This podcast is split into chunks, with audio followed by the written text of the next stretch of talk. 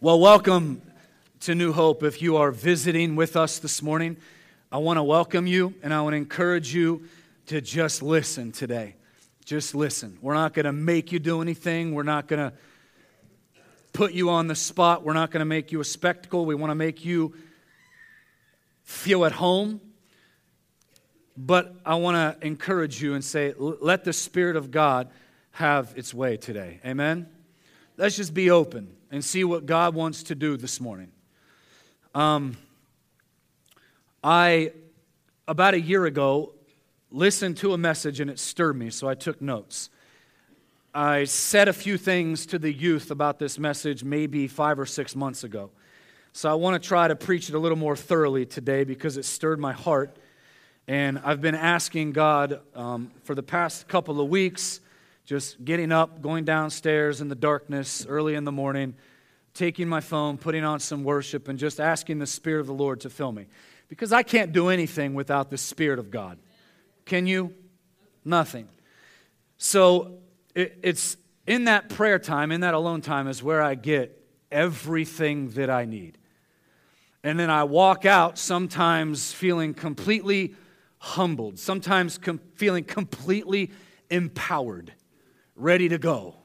And I know that in my natural self, I can come across a little overwhelming at times. But I can't be anyone but who God has created me to be. And I've tried. In fact, I tried at a meeting this week. I went in, I had a meeting at some other uh, organization, and I went into the room, and there was a class of maybe 25 kids. And I was trying to just keep it cool, like, morning, everybody, how are you? Just monotone, normal it's like, it, here's the thing. I'm just going to say it. It was Mr. Rosser's class at Mideast. I had a meeting for a couple of hours in the morning. I went into the cosmetology department just to say hello to Mr. Rosser, have a great day, wish his students a good year. And I went in, and I was just kind of straight faced, monotone. Morning, everybody. I'm Mr. King, Adam. I'm an administrator at Maysville. I was here for a meeting. I just wanted to say hello to Mr. Rosser. So he got to talking, and I was, just, I was trying to be calm and normal because sometimes to people that I've never met, it's like, what is wrong with that guy? He's a little too passionate and enthusiastic. So here's what happened I, I left the room calm and collected, going down the hallway.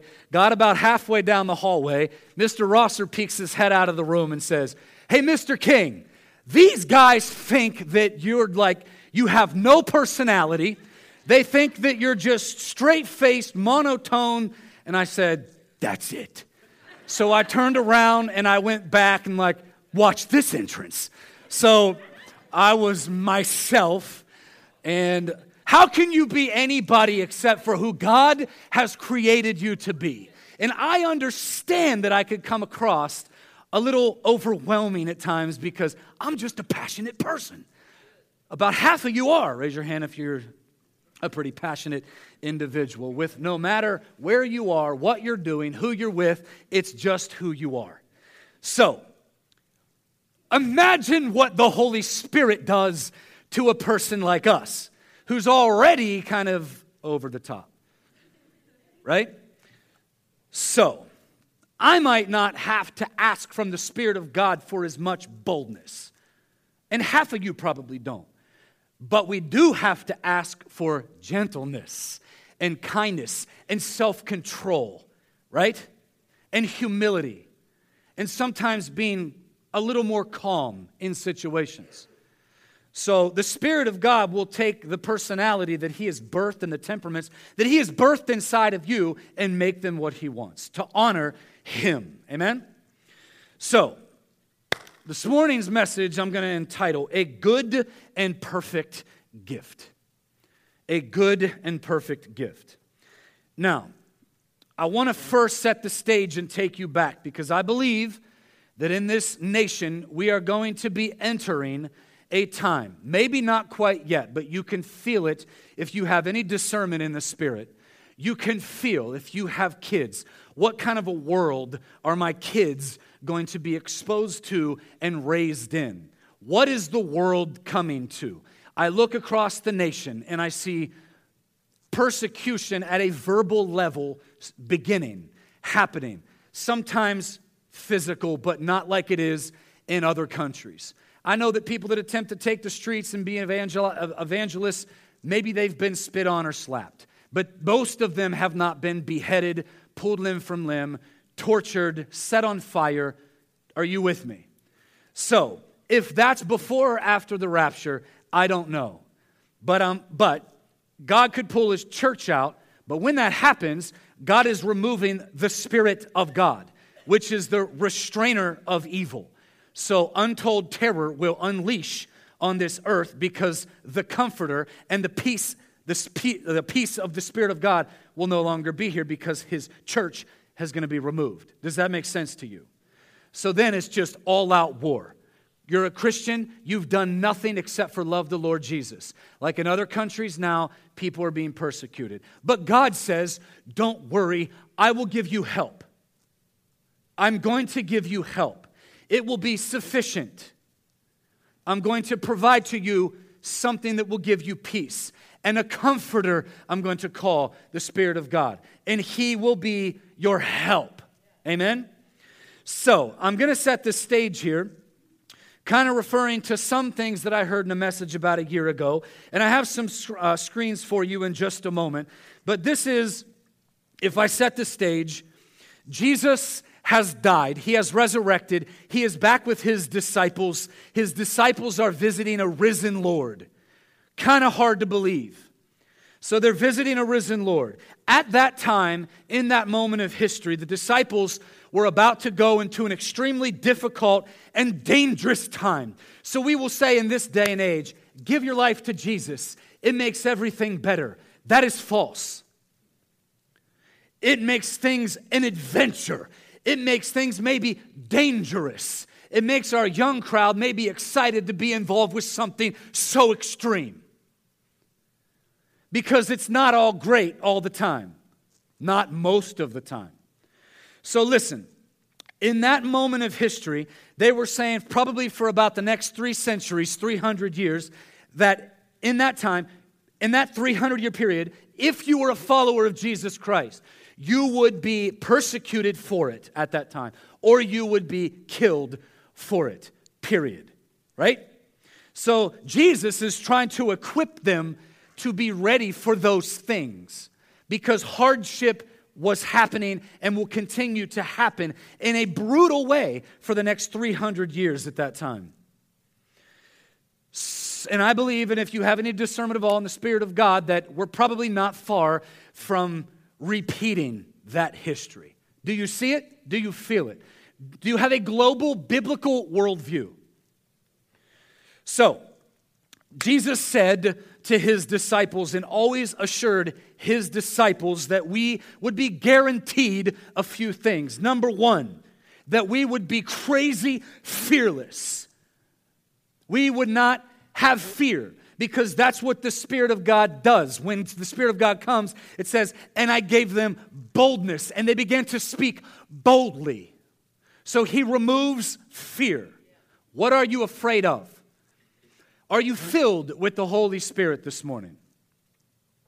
He said, You will be crazy fearless. Ask for boldness. Be strong and courageous, the Bible says. Fear not, the Bible says. Number two, you will be absurdly and sometimes annoyingly happy. And people won't understand you, they won't understand it. You will have joy all the time, and, and they won't understand why. I get called certain things at my school, and I can't say that I can take credit for it because in my spirit and in my heart, I know that it's the Spirit of God that makes the difference. When you are at your job, a job that may be in where you've misrepresented the Lord Jesus, but the Spirit of God fills you and puts you right back in that job and makes a difference and changes people around you because of your testimony. So you will be fearless, you will be happy and joyful. And the third thing is you will be in constant trouble.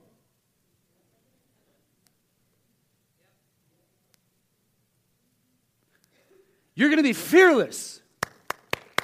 You will be happy and joyful, but you're going to be in trouble.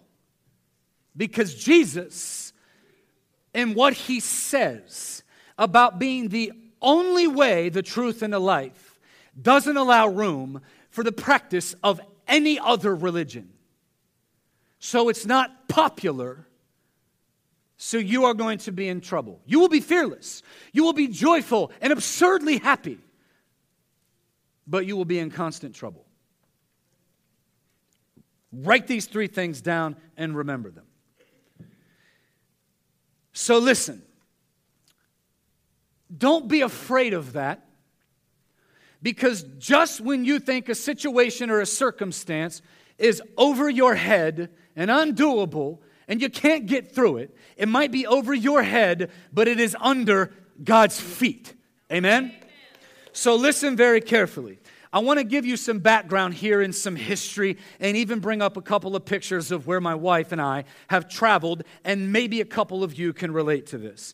I want to talk about William Bennett. William Bennett was the Secretary of Education under Ronald Reagan for a few years in the time of the 80s. Now, William Bennett was a saved man, he was a man of God. He had written several books, but he had um, written a book not too long ago called Tried by Fire The Story of Christianity's First 1,000 Years.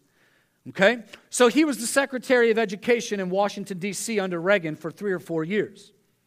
So, this book that he had written is kind of an updated version of Fox's Book of Martyrs. And it's about 29 different persecutions that came to the church. And, like in China and South Korea and even North Korea, especially North Korea, and all of these places where persecution is happening, where the enemy is trying to snuff out the Word of God, churches are growing, not folding. Does that make sense? And that's what happens under pressure. Amen? Even in our own lives.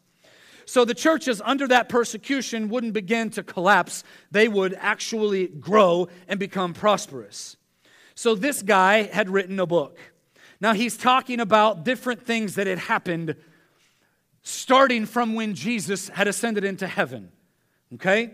So I want to talk a little bit more personally about what my wife and I have seen, and I know a few of you have traveled to, um, to Europe and to Italy and to Rome, and we see these things. So, this book has included, um, you can see some pictures here that, um, of some statues from Nero to Diocletian.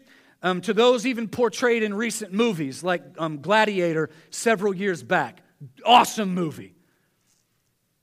It, it, it's historical, but they wouldn't portray certain things okay? Because they couldn't properly portray how just how persecuted the Christians were. So they didn't put certain things in that movie. Okay? It was based around the gladiators fighting under the, ty- under the tyranny and the rule of these leaders, of Nero and Diocletian and even Marcus Aurelius and Commodus. Okay, so we look at the movie Gladiator, and these people were unflinching persecutors of Christians. They would get their entertainment by it. They would laugh at it. They would cheer for it. They would drink their wine and eat, and they would stand to their feet and cheer for the death of Christians. Okay? Now, in the movie Gladiator, I'm sorry, let's go to pictures where Jen and I actually were. These were pictures that we actually took. I know that Penny has been to the Colosseum. Anyone else in here been to Rome? One, two, three, of maybe four people. Pretty awesome. So we're going and we're like, we're seeing all this history, and we're like, man, this is great. But you can't not think about, because you get wrapped up in taking pictures, and we were here, and it was awesome, and all the history. But in these places, and I took a picture of the cross, that is a picture I took behind where a cross was resurrected, where the emperors would sit Marcus Aurelius and Commodus and all these people, they would sit. And before the gladiators would come out, they would actually have families, Christians. You've seen this in old movies, but they took this out of the movie Gladiator because it was so brutal and they couldn't properly portray how horrible the persecution of Christians were, so they didn't put it in there. That's what Ridley Scott said, the director, one of the directors of the movie Gladiator, which I looked up and finally found this article and I read all through it. So he said, We took it out because it couldn't properly portray just how persecuted and brutal, brutal of a mess they would make of Christians. So, that cross was erected where the emperor would sit before the gladiators would come out, and they would cheers their wine and eat and celebrate as the Christians were brought in for no other reason except for loving the Lord and spreading a message that was truth and absolute and loving. So he would sit where that cross was, and we would go around to the other side of the Colosseum, and we would look over at that cross, and I couldn't help but think, this, like, I'm thinking in my head, this is awesome. Look at this picture. And then I'm like, there were people that were unflinching sitting right there, hundreds, maybe a thousand years ago, 2,000, in the years like after the apostles, in like 170 AD and 300 AD, and they would mock you and I, and they would put you to death. So I'm thinking, how, how they get their entertainment from it. But God says, I'm going to give you help to be able to go through some things that are coming. Being mocked, you, we can deal with being mocked with the Spirit of God because we can't without the Spirit of God. So, what had happened was an article that came out, and you can go to this. It was in the Patriot Resource, and it was about Gladiator. Ridley Scott, who actually began this movie, left out a deleted scene, and I, and I actually found, I looked for hours because it's hidden, and I found it, and I saw it, but it cuts out. So in this movie, Gladiator, it's not in the movie, but you can see where, tell me who it was, Russell Crowe, who is in the, the, the billows of the Colosseum where we walked. And he's back there. In fact, one of the pictures was shown where they could look on and see what was happening in the Colosseum. And before the gladiators would go out, it shows Russell Crowe in this clip with the camera behind his face looking out at a family. And a father is knelt down in this deleted scene, and he has a son right here, family, his wife, and he's holding them. And this son's head is here looking at his dad, and the son looks back at Russell Crowe in the movie. And then a lion comes out, a huge lion with a mane, hungry. And the lion makes its way towards that family, and the lion starts to climb up the back of the father, and the scene cuts. So, we wouldn't want people to know that Christians, that's how badly they were persecuted. But he said we couldn't portray it in the movie, so we didn't even include it because it was brutal back then and it was entertainment. And God says, But I'm not going to leave you, I'm going to send you help. Amen? You will be crazy fearless, you will be absurdly happy, but you will be in constant trouble. So the apologist Francis Schaeffer from the 1960s was asked, why, why did they kill Christians? Listen to this part. Why did they kill Christians? And he said, Listen very carefully. He said, It wasn't for worshiping Jesus. It was because they wouldn't worship and acknowledge the other gods of the Roman Empire. Hear this, get this. It, you have to understand that they were saying to them, You can worship your Jesus. It's just like today. You can worship your Jesus, but you have to call every other religion legit. It's just like today. This is the generation that we are living in today. It's not that we worship Jesus and believe what happened through his son. It's because we won't acknowledge every other religion as legit. And this is happening. See, but the problem is, is that Jesus, the one, the lamb that was slain, doesn't leave it open for discussion. See, he doesn't, he doesn't say, I'm on a level playing field with all of these other religions. All roads lead to Rome. Everything is equal. Worship how you want. I don't care if you are a Buddhist, if you are some type of monk on the backside of a mountain. It's all good, is what they want you to say. If you're New Age, if you're Rastafarian and you think doing the stuff they do, it's fine. Everything's good. So we have to recognize Muslims and every other religion as legitimate. We can worship Jesus, but everything else has to be equal. So the persecution wasn't because you worship Jesus, it was because you're not recognizing and acknowledging every other religion as legitimate. Does this make sense to you? And this is the expectation of the world who says, open your mind. Don't be so narrow focused on one way. But I believe that we could be entering a time where that's going to get more and more intense. And Jesus said, Don't worry, I'll equip you. I will give you what you need. You will be fearless. You will be happy. You will be joyful, but you will be in trouble. And he says, I will give you help. I will give you a gift, the Bible says. How many of you received, how many of you have received gifts in the past? Good gifts, great gifts from someone. Put your hand up. No one's gotten a gift. Put your hands up. You've received gifts. How many of you, be honest here, have received gifts that you're like, what were they thinking? What kind of a gift is this? In fact, maybe you have a special drawer for those gifts.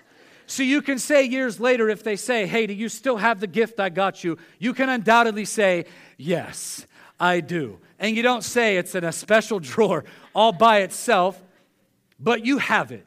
Or maybe you throw it out because it wasn't a good gift, it wasn't a useful gift. Okay? So we've had a lot of gifts over the years. Some it's like, wow. Some are great. So, James 1:17 says this: Every good and perfect gift is from above. Good and perfect. Every gift from above is good and perfect. So, in education, this is what we do. All of you teachers, curriculum directors, administrators, we unpack things, don't we? We take a standard and we unpack it and we see what it says. We look at the essential understandings and the stretch learning and all these things. We unpack it, strip it down, and we create maybe you, maybe you've done I can statements and it's goals, things that you want your students to accomplish. So you're unpacking what it means. So if we unpack those a couple of words from James 1:17, the word good is in Old English, and we might go back to this, especially some of us who have a little bit more experience at life, and we know not to say good, good, or goodest, right? But, and good is not really the word that I want to use, but the word good in itself is something in Old English called a superlative. Everyone say superlative. So a superlative ends in EST. Who, who remembers this stuff from English? A couple of you.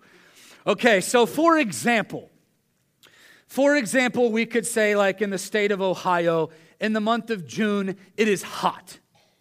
In the month of July, it is hotter. And in August, it's at its hottest, right? So we have some people that take the pulpit here, right? So maybe we could say, Chase is cool, right? And then we might say, well, Jason D is cooler, but Pastor Joe Come on. He's the coolest, right? So, do you, do you understand what this is saying here? So, it's saying that when you look at the word get, good, it's the best. It's the best gift that can happen. So, if you break this down in the word perfect means in this scripture, it's the best you've ever had. And it's not only that, it's something you can always use. It's not a gift that you forget where it is. It's not a gift that you chuck aside. It's not something you throw away and you say, How am I going to use this? This will be good for a few weeks and I'll have to throw it out. It is the best, and it is something you will always be able to use. Always. It is good and it is perfect. Amen? So, Jesus is saying, in order to get you through what you're going through, I have to give you a good and a perfect gift. And it is the gift of the Holy Spirit. We cannot do Christianity without the Holy Spirit, it is impossible. So if we go to Acts 1 8, but you will receive power when the Holy Spirit comes upon you. And listen to this part you shall be my witnesses in Jerusalem, Judea, Samaria, and the uttermost parts of the earth. So, everything maybe you see or fear or are nervous about the Holy Spirit, just kind of chuck that aside for right now. Because when we start talking about the Holy Spirit, we start thinking about what happens on TV. No one is going to bring you up to the front and right hook you to your unconsciousness and say that you were baptized in the Holy Spirit. It's okay. We're not going to do that to you. We're not going to knock you out. If it happens, it will be real in this church. Amen? And it could happen. Amen? We want it to happen, don't we? So listen carefully. So if you look at TV, everything you know, don't think about those viewpoints and what people fear about the Holy Spirit. The infilling of the Holy Spirit, listen carefully. It's something that old things pass away, old things become new. To go back to the 1970s and 80s for us that are old enough to remember, not all these spin off comics and spin off Supermans and spin off Marvel comics and all these things, but the original Superman, Clark Kent, six foot four. He's transformed. He becomes something different. He goes into the phone booth. He comes out. He's not the same. He's absolutely changed by what had taken place in the phone booth. He is someone new. It is a changing.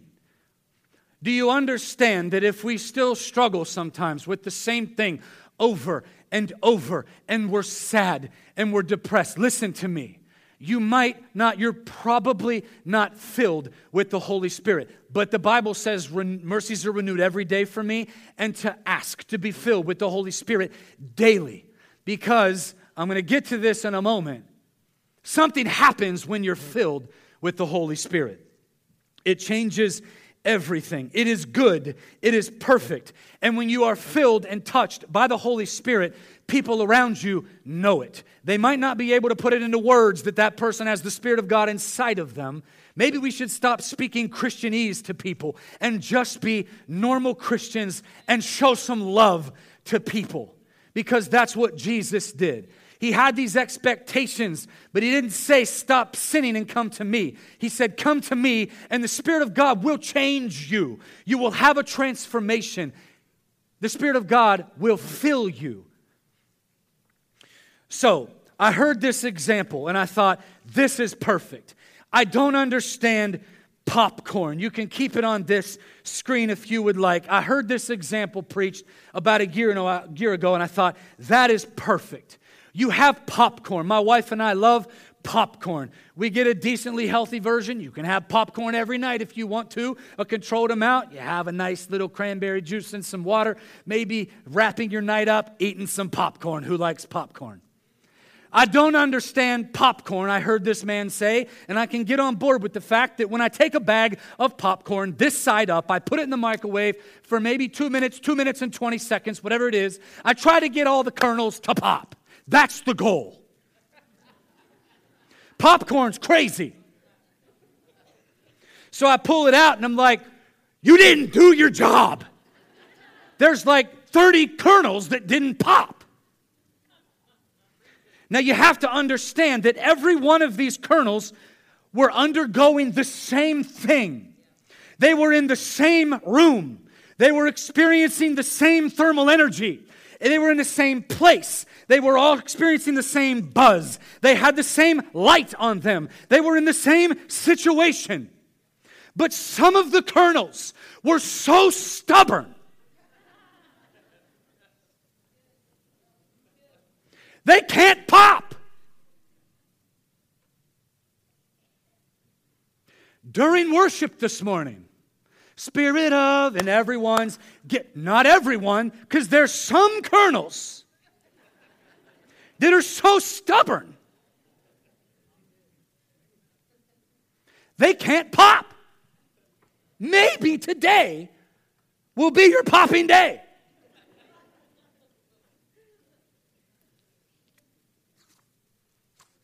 Do you understand what I'm saying? Because you will be absurdly happy. You will be joyful. You will be fearless. We can't casually worship the Lord. He didn't give me a casual deliverance. He didn't save me casually. Maybe today is your popping day. We're all in here experiencing the same thing, but some are yet to pop. Two thoughts here. as we look at Acts 1 8. Number one, write this down. You will receive power. You will receive power. Now, listen very carefully. In my own experience being raised in church, I'm thinking because I didn't experience certain things that maybe I don't have the impact or the effect of ministry that maybe some others do who experienced some things first and then God delivered them from those things to be able to speak to people who are dealing with similar issues. And then I started to think that doesn't make sense. And I'm thinking, I've never been an alcoholic. I've never even tried drugs. God kept me pure in my virginity until the day I married my wife. The Spirit of God filled me when I was 16 years old. I had great parents that raised me in church. I sang in the choir all up through. I was preaching and ministering at 18 years old. I would preach, in some cases, in classes when I was in high school. It came around to me when I was a junior and a senior and say, Tell us a little bit about yourself. You were supposed to bring an object. I didn't bring anything, but I always wore a gold necklace with the cross. Pulled it out, supposed to be two minutes, turned into 30. People were crying, people were confessing their sins, wanting to ask me to pray for them. Teacher didn't want me to stop, she was crying. Spirit of God, not me, not me. So I'm doing all these things, but I hadn't experienced all these things that, that, that made me um, more eligible to go back into the world and to preach deliverance to those who are going through what I went through. I remember being asked at that age, at 18 years old, to go into jails, inmates, prisons, 350 pound muscle bound rapists and murderers. And I'm like, what am I going to say to them? I don't have what it takes. I haven't experienced these things, so how can I do this? And I was married at 20, and I was a youth pastor at 21, 17 years ago this month. Crazy. Going places where I had no idea to speak to certain people. Being called, Adam, can you go here? Can you go there? And I'm like, yeah, I guess. But I knew God was calling me. And I didn't want to not do it because I felt ill equipped. I wanted to attempt to be obedient to the Lord. Crazy fearless, joyful and happy, but in constant trouble. So I started to think, and I, I heard it said like this that people would say, well, maybe you shouldn't go to this place. Maybe you should send somebody with tattoos all over their body to minister to the ones who have tattoos all over their body. And I'm thinking, no, no, no, no. That, imagine if that's how God had set it up in the Word of God. The best way of effective ministry is to experience the world? What? The most effective way to minister is by experiencing God. You are equipped.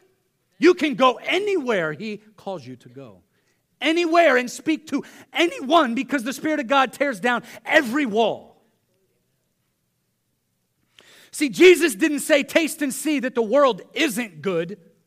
How many young people do we have that say, I just need to experience the world first and learn for myself? No, you do not.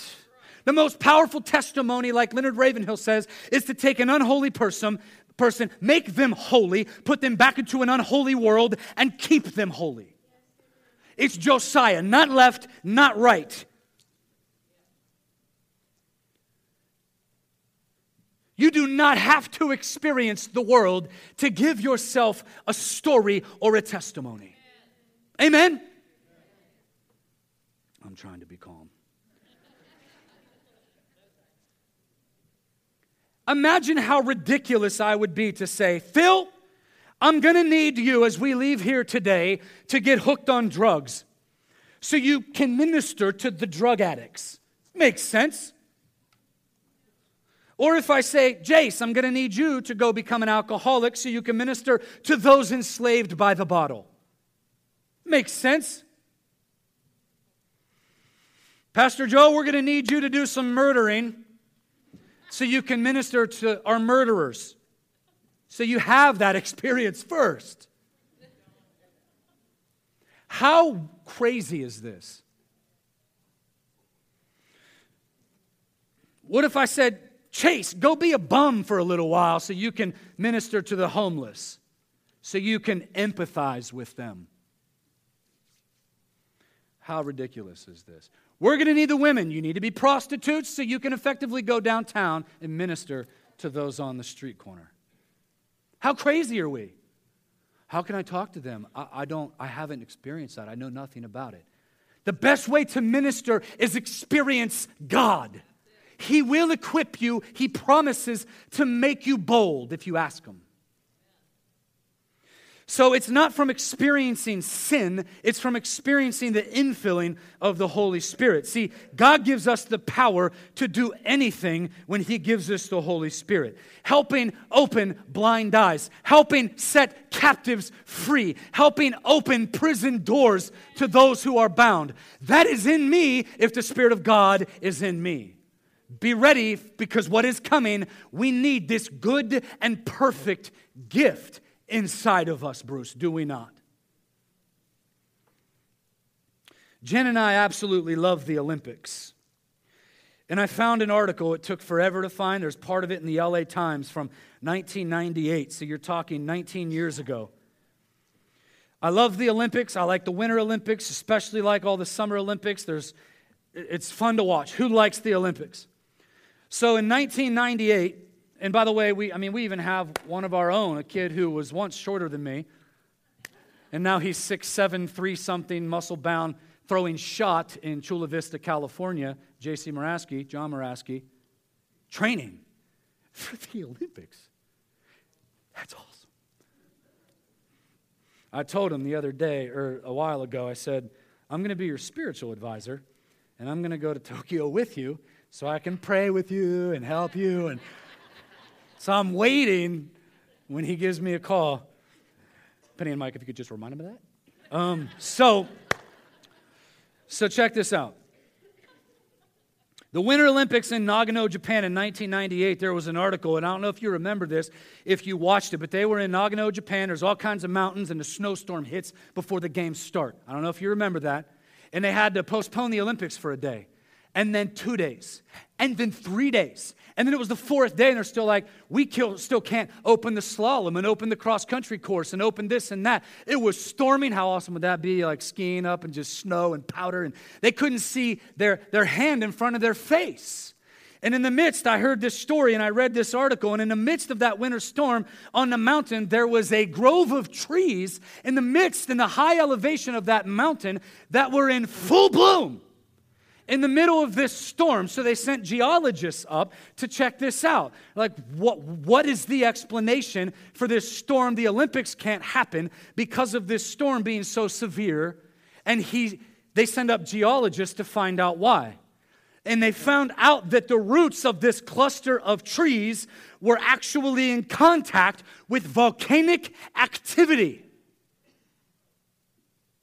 So that tells me that no matter what is going on with your life, the storm that you are going through, the tears that you shed, that you're undone in your time with God, and there's broken families happening, and death happens in your family, and you lost your job. But as long as your roots are in contact with the volcanic activity of the Spirit of God, no storm can shake you. Nothing on the outside can affect what's happening on the inside of me because it's touching fire. My gosh. So I'm asking for the past two weeks underneath the stairs God, fill me with your Holy Spirit. That's, that's almost all I've prayed. And I've tried to remember situations that are going on in the church, but I'm like, fill me, fill me, Fill me because we spend most of the time saying, Get rid of this, get rid of that, help me with this, 30th time at the altar for this. I've been addicted for 20 years. Help me, help me, help me. But we, we should be saying, Fill me, fill me, fill me because when I'm filled, it pushes things out. Are you getting this this morning?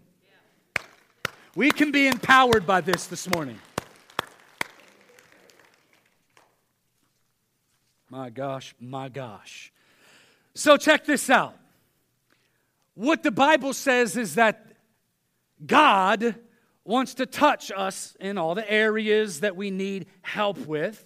However, he says, I'm going to start with the most untamable organ, which is your tongue. You can't say whatever you want. The tongue, as the Bible says, untamable. The power of life and death are in the tongue. And he says, The reason why I'm going to start with the tongue is because you're going to be my witnesses. And a lot out of the abundance of the heart, the mouth speaks. So whatever you say, covered up or not, that's in your heart.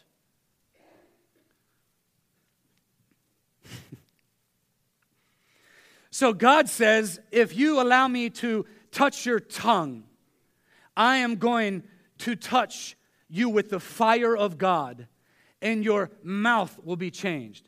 By the Spirit of God, I haven't cursed since January of 95. But it's not just cursing and swearing. You might say, that's impossible. That's one of the things I struggle with. But it's not just cursing. The power of life and death are in the tongue. Ephesians 4 says, Let no corrupt communication proceedeth out of your mouth, except for that which edifieth those who are listening. Think of your family, your relationship with your spouse, the people in the church, because sometimes that's the hardest. Like we can a lot of times deal with people at work, but when we get to church, especially if you've been here for a long time, we can get attitudes. We can get annoyed. Why in the world would she do that? Why would he say that? Right? We have to make sure that God is touching the most untamable part, which is our tongue. And that's what he'll start with because he changes your language, he changes your vernacular, he changes how you speak to people and what you stop saying. The Holy Spirit gets me through the hardest times of my life. Amen? Number two, I want you to write down, and you will be, both capital letters, you will be my witness. You will be my witnesses. And this is hard because I was talking to the youth a few months back saying, you know, you might have trouble with this. God hasn't done anything for me. I don't know what to say. I'm not smart enough. I don't even live like a Christian. It's too hard. I'll get made fun of. I don't feel like it. Nothing will change anyway. It won't matter. No one will listen. It might start a fight. I don't know the Bible well enough. I don't have answers. I can't memorize scripture. But the Bible says when He fills us, you become His witnesses. So I've been in court the past few days. I'm not handling truancy at the school anymore, so I should be in court hardly ever. But I got called from something that happened seven months ago. And now I am the number one witness in this case because I'm the only one out of about 20 different parties that the truth has been spoken to. And I just found that out this week. So now I'm going to be on the stand and questioned and cross examined. Witnesses have more emotion. Nothing against lawyers, lawyers are great. Christian lawyers, God bless you, do your job. But they usually will just go through the motions. There's not a whole lot of emotion. This is this person, that person, they did this. We plead guilty. We're at the mercy of the court, blah, blah, blah. And there's not a whole lot of emotion. But the witnesses, when they take the stand, like a mother that's trying to trying to speak for a daughter or someone that was there someone that saw it someone that heard it see witnesses are full of emotion so i'm prepping for this trial this week, and I'm thinking, all I have to do is do my part and speak the truth. Simple. This is where we get confused. The Bible says, it doesn't say in Acts that you will do witnessing. Because doing something is part of a to do list. You have to check it off. Yeah, I went to Mexico and Africa and even downtown and witnessed. That's something you do. It's not that. It's not a checklist. It's not uh, the church is meeting after here to go hand out bags down here, blah, blah, blah, blah, blah. You're like, I did my part. No, you did witnessing. You don't do witnessing, you be a witness. You become something different. So it's not something I do, it's something I become. I don't do something, I become something. There's no time constraints around where we block off time to witness. Yeah, I witnessed once. Yeah, I witnessed today to a man. No, no, no. You become a witness. You are a witness 24 7 all the time in your home, your family, your job, your school. You are becoming. You be a witness. You can't help it because you're filled with the Holy Spirit. So it's now who you are. I've had people say to me recently, I went to another meeting I walked in and a, and a person grabbed me and said, I'm so glad you're here. And of all things that they could have said, they said, You calm me. I'm like, Really? Like, I, like, me? So, and they said, You calm. And I thought, That's the Spirit of God. And I don't like rattle and shake and make people go crazy. I, I, I do handle situations in a calm manner when it calls for it. But I got to ask God and the Spirit of God to make me calm and to understand before being understood in those types of things. I also some, had someone say to me, Your energy, your passion and enthusiasm are contagious. I'm like, That's God. In my heart, in my mind, I'm saying, That's the Spirit of God. Someone calls me Mr. Happy all the time. I was like, Yes. Because I don't have a long standing reason to be unhappy. I have a lot of reasons to be happy. We usually focus on the things that are messing up our lives. I, you need to make a list and, and in your prayer time and say, Here's what I'm thankful for. Here's why I'm happy and joyful. Make it, post it, look at it, and remind yourself. Hey, here comes Mr. Happy. It's almost like it's a jealousy. And I'm like, But it's not me. It's the Spirit of God. I've given that to Him. I'm saying, God, right now, I'm mad. I'm angry, but I want you to make the difference in my life so it gives people hope. It's true. Always smiling, they say. You're always positive. Like, what's the alternative? What's the alternative? Is the alternative better? Why are people annoyed by it? because they don't have it. The Spirit of God guides me into all truth.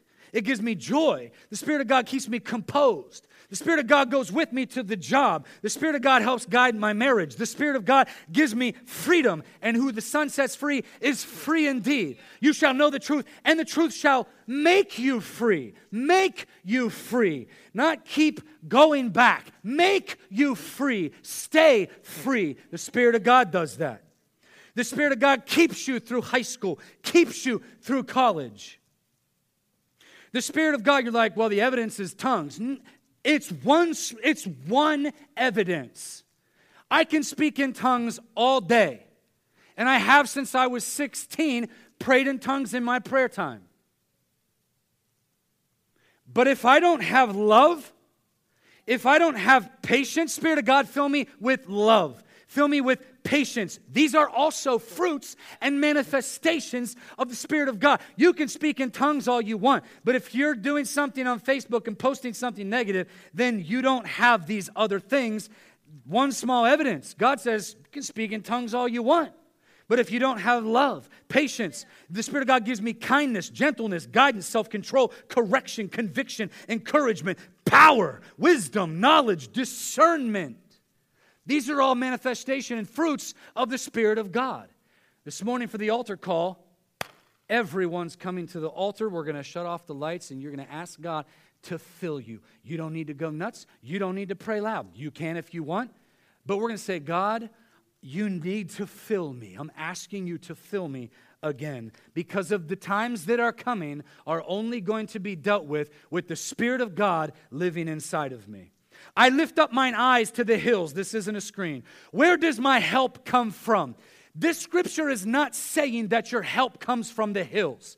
Back in the day, people would look to the hills because the army, they would flank the enemy and they're like, I need extra help. Just wait, they'll be here. So they're looking to the hills for reinforcements. No, the Bible is saying, Where does my help come from? I'm lifting my eyes to the hills. No, no, no. My help comes from the Lord, the maker of those hills and of heaven. I don't have to look for help in any other direction but God, vertically, right here. Amen? God brings peace from pain. He brings comfort from calamity. He brings triumph from tragedy. This church has been part of all significant parts of my life since I was a boy, 16. Christmas of 94, my first service. January of 95, I was changed. A lot of significant things have happened in my life in this church. I was saved at the altar when there was an altar over in the fellowship hall, maroon carpet and wood pews.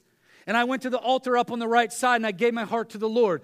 Not too much f- further down the road, I went up to the left side. Lenny was there. People were there. I, was re- I received the gift of the Holy Spirit with the evidence of speaking in tongues. But I'm still asking God, you got, you got to give me love. You got to give me patience. You got to give me kindness, self control. I, I, our proposal was messed up. I meant to propose at a nice restaurant. Jen runs into a friend April 2nd of 1998. She runs into a friend. An hour goes by. I'm like, I got a ring burning in my pocket. I'm like, I got my family waiting on me. Uh, a nice little party back on Jackson Road, house. Everyone knew it was happening except for my wife. I had nothing. I hadn't done anything. So I'm like, I was heading back to the house. I'm like, I'm going to be at the house in two miles, and I haven't proposed yet. So I pull over, go up the church parking lot driveway, and I propose to my wife in front of the church office. I get out of the car, go down, go around, get down on one knee, read Proverbs 31 and Galatians, or sorry, Genesis 2.24, and, and I propose to my wife. Significant parts of my life have happened on this property, in this building, in that building, in the youth building. Deliverance from sin, connectivity with the body of Christ, salvation. I was prophesied over three or four times on this property. Significant. I love my wife a lot. The Spirit of God helps me to love her the way that I'm supposed to love her. And as much as I love my wife, we have this ongoing thing. Nine, almost 19 years later, we'll be married 19 years in January for those of you who have been a part of all of this. It's been a long time. It means you're 19 years older as well. And so I love my wife, but there's this, there's this thing that happens. Guys, you can relate. I like food uh, being from an Italian background, you would think there would be an understanding. I would go to parties. Pastor Joe's mom would give me, I'm like, I'm into the family, and she would give me plates of food. Here's a plate of pasta and lasagna, everything homemade from scratch, sauce. You guys, how many of you had Grandma Evelyn's homemade stuff? So, and if I only eat two full plates of heavy lasagna, She's asking me, What's the matter with you? You sick? Eat up. And I'm like, It's great. Eat, right? All the time. So my wife, you little thing, you. When we go out to eat and we purchase things, come on, men, and we go to wherever we go, and I'll say, Babe, what, what would you like? I'll order. And a lot of times her answer is, I'll just have some of yours. No! Are you kidding me? Men, raise your hands. Come on. I'll just have some of yours. All the time, 19 years later, I can't eat a full one. I'll just have some of yours. Would you like, we, we go on rides in our car and get special drinks, coffees, teas, shakes, things, and just hold hands and drive and drink special drinks, we call them. And do you, do you want anything? No. So if I'll get, I'll just have a sip of yours. I'm like, I will buy you your own. We, we can, I can afford to get a, a drink. I, we can buy you your own. Do you want to, do you, can, do you want to share dessert? No. How many of you men can relate to this? I don't share food. Who can relate? Food is one of the greatest things in life, right? Man, and I try to eat healthy, but when there's a cheat meal or a cheat day, and, and she's like, I'll just have some of yours. I'm like, no, you can't. My point, my point, listen to this. I will share food when one thing happens I'm full. Can you relate? Listen to me when you're full, you'll share. When you're full, you'll share. Are you getting this this morning? When you are full, you're share. You don't need a course online. You don't need a class to take. When you're full, you'll share. I don't need to go to seminary, although I tried it when I was 19 and 18 years old for six months you will become witnesses when you are filled. God is the only one who can take you where you've messed up your witness at a job or at a place or in your family, and you could be actually placed back in that exact same spot where you denied Him or misrepresented Him. And then you are able to be a witness where you are at that point because of the Holy Spirit. Today, Lord, Fill me with the Holy Spirit. Amen? I need the lights to go down. I need all lights off. I need everyone to their feet. I have one more scripture, and it comes from Luke 11. And it says this because sometimes we tend to complicate things. It says, And I say unto you, because this is the simplicity of getting filled. I say unto you, ask and it shall be given to you. Seek and ye shall find. Knock and it shall be opened unto you. For every one, every one that asketh receiveth. And he or she that seeketh findeth. And to him or her that knocketh, it shall be open. Verse 11 says, If a son shall ask bread of any of you that is his father, will you give them in return a stone? Or if he ask fish, will he give will he give him instead of fish a snake? Verse 12, or if he asks you for an egg, will you offer him a scorpion? Verse 13 says, So if you, then being evil, know how to give good gifts to your children, how much more shall your heavenly Father give, listen, the Holy Spirit to them that ask him? Ask Him. But it can't be that simple. It is that simple. Ask Him. Now, listen, right before we come up, the words back in the day that he uses here for food are fish and eggs. In that day, fish and eggs were, were staples in that diet staples. What that says to me is that the Holy Spirit, listen to me carefully, isn't a luxury, isn't reserved for certain people. It is a staple in the Christian diet. So it's not a luxury, listen carefully, it's a necessity. It is food every single day. You need it. Amen? One of the most profitable businesses on the face of the planet are gift cards. 40% of gift cards are thrown to the side, forgotten, lost, never redeemed. Those companies are making out big time. Because someone didn't cash it in.